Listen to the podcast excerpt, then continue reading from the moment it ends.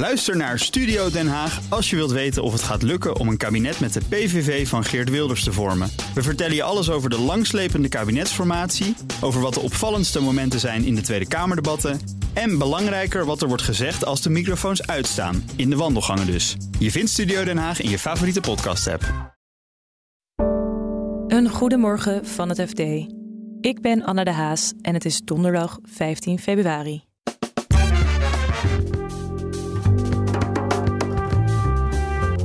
De Amerikaanse waakhond mengt zich in de examenfraude bij Nederlandse accountants.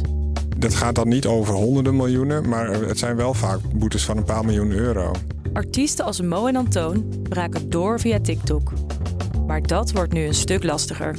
Waar vroeger muziek van Universal stond, hoor je nu een doodse stilte. En terwijl veel universiteiten minder buitenlandse studenten willen, zien deze steden ze juist graag komen. Wij denken juist dat wij de studenten wel goed uh, kwijt kunnen en dat het onze regio ook goed zal doen. Dit is de dagkoers van het FD. Voordat we beginnen, eerst even dit.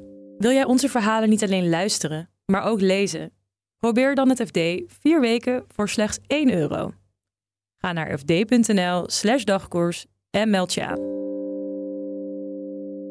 De Amerikaanse toezichthouder eist dat de Nederlandse accountantskantoren hun onderzoeken naar examenfraude gaan uitbreiden. Zuidas-redacteur Edwin van der Schoot vertelt je zo wat dat betekent.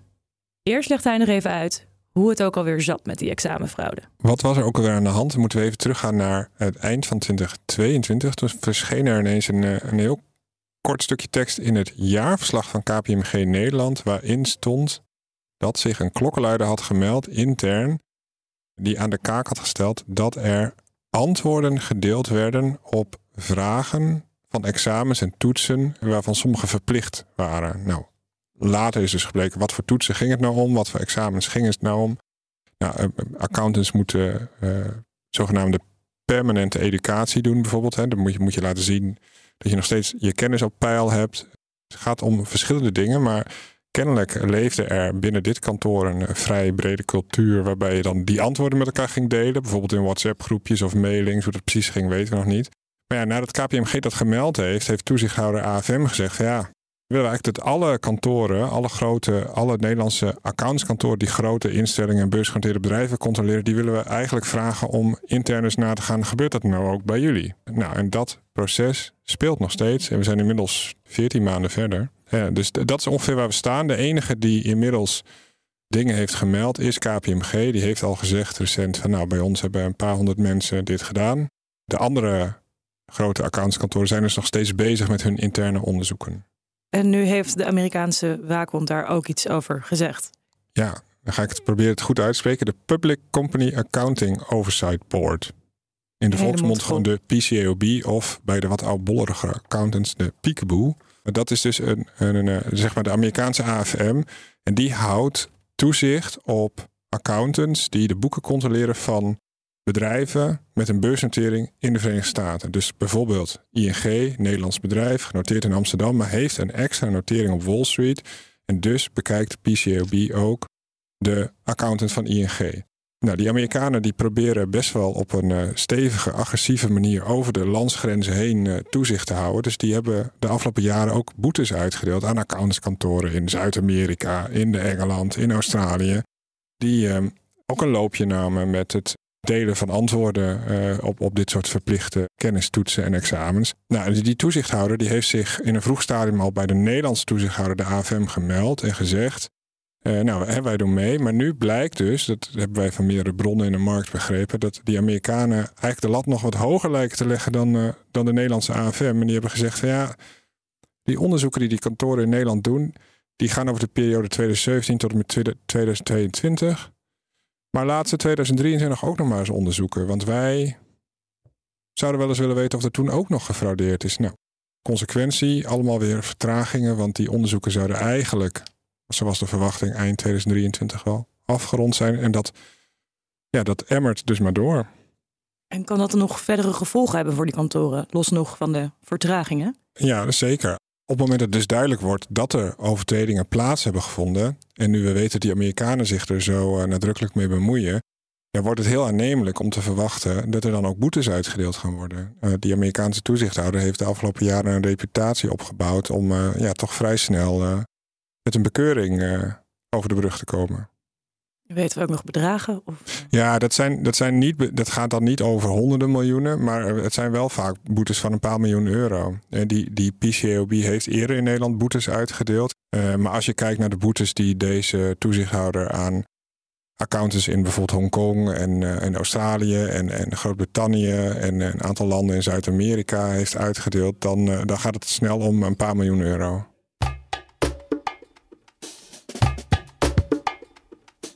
Universal en TikTok die hadden samen een licentiedeal waarbij TikTok in hun bibliotheek gebruik mocht maken van de muziek van artiesten die bij Universal zitten. En die deal moest verlengd worden. En daar waren ze over aan het praten, maar daar zijn ze niet uitgekomen. Je hoort redacteur Yildau Bijboer. Dat die deal geklapt is, betekent dat artiesten als Taylor Swift, The Weeknd en de Rolling Stones niet meer te horen zijn op TikTok. Universal haalde namelijk al zijn muziek van de app af.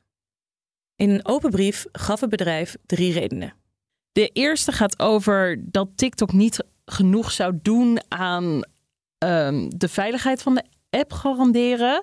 De tweede, die is waarschijnlijk wel pregnanter, die gaat over de inkomsten. Universal zegt wij verdienen lang niet genoeg geld aan onze muziek die op die app gebruikt wordt. En de derde gaat over AI en daar vonden ze ook dat TikTok tekort schoot. Nu is die muziek dus verdwenen. Wat betekent dat voor de artiesten die bij Universal zitten? Ja, als je nu dus door TikTok scrolt, dan kom je waarschijnlijk heel vaak een stil filmpje tegen met daaronder de melding geluid verwijderd wegens auteursrechtelijke beperkingen. En dat zijn alle filmpjes waar nummers van Universal onder stonden. Daar hoor je dus nu niks meer. Voor artiesten is dat best een groot probleem, want TikTok heeft zich de laatste jaren echt bewezen als een enorm goed promotieplatform. Dus zij kunnen daarop nieuwe songs posten. En dan, als dat een beetje tractie krijgt, dan kan zo'n hit echt viraal gaan op TikTok. En dat trekt gewoon heel veel luisteraars aan. Bekende namen als Antoon, Mo, maar ook bijvoorbeeld Olivia Rodrigo, die hebben echt hun carrière deels te danken aan TikTok. En nu is die mogelijkheid dus voor Universal artiesten althans is weg. Um, er zijn nog wel wat omweggetjes, maar zij kunnen niet meer zo makkelijk ja, zorgen dat die hits verspreid worden via TikTok. En gaat het dan ook nog ten koste van hun inkomsten? Verdienen zij aan die liedjes op TikTok?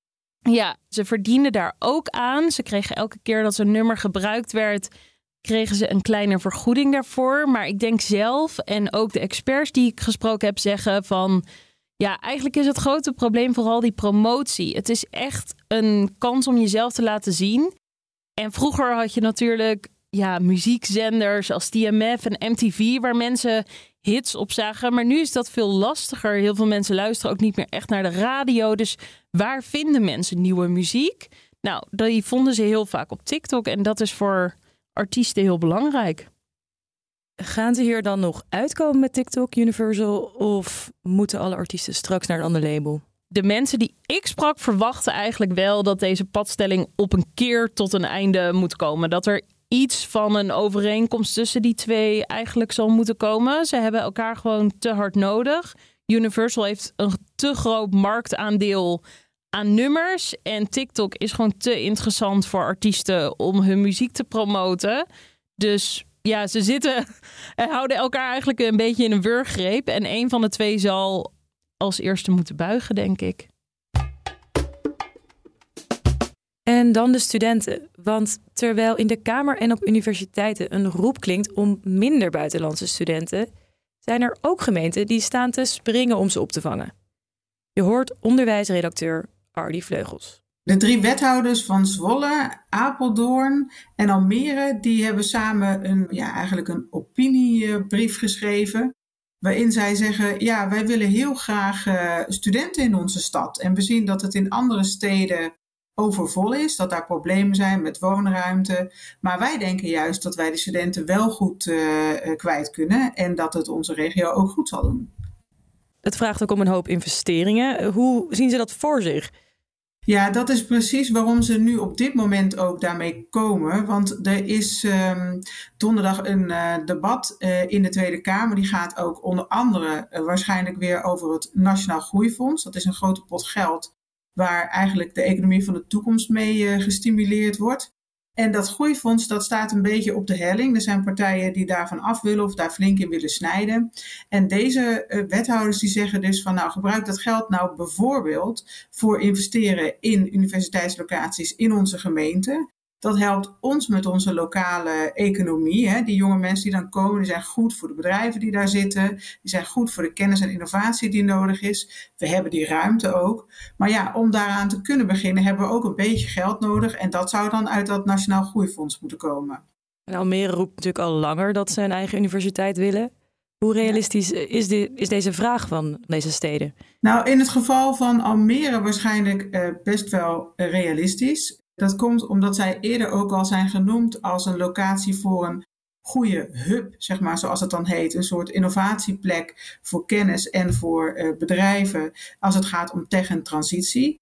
Ze hebben ook een regio-deal waarin ze al met verschillende partijen werken om dat te realiseren. Dus het zou helemaal niet zo ondenkbaar zijn dat zij ook een universiteit uh, of een universiteitslocatie in de stad zouden krijgen. Om daar ook uh, die, dat hub-idee te versterken.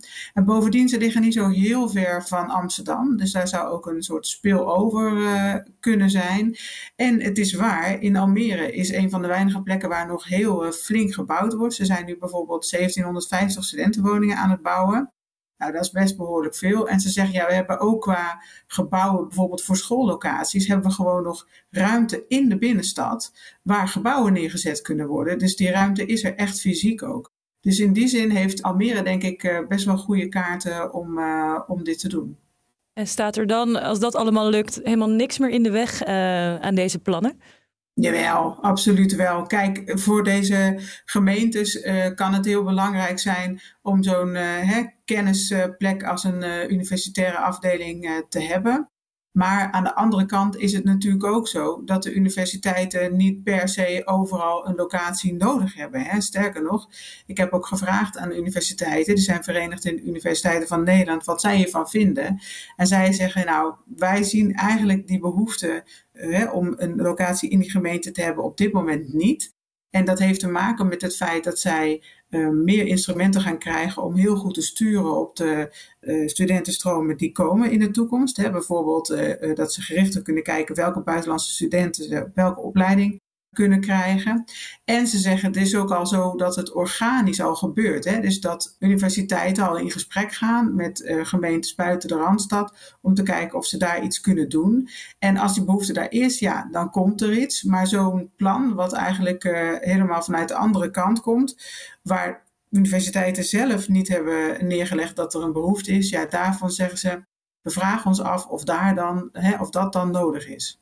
En er speelt nog iets. Kijk, de instroom stabiliseert op die universiteiten op dit moment. Dus het is ook niet zo dat we enorme groei nog uh, zien die we eerder uh, uh, wel hadden. Dus ja, dat helpt natuurlijk ook niet in het idee om meer locaties te openen. Je zou wel kunnen zeggen, je ziet dat er wel een druk staat in sommige grote steden op de voorzieningen. En door studenten beter te spreiden over het land, zou je daar misschien wel wat aan kunnen doen.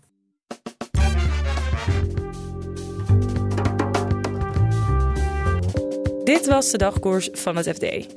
Morgen zijn we er weer. En in de tussentijd lees je het laatste financieel-economische nieuws in onze app. Voor nu een hele fijne dag en graag tot morgen.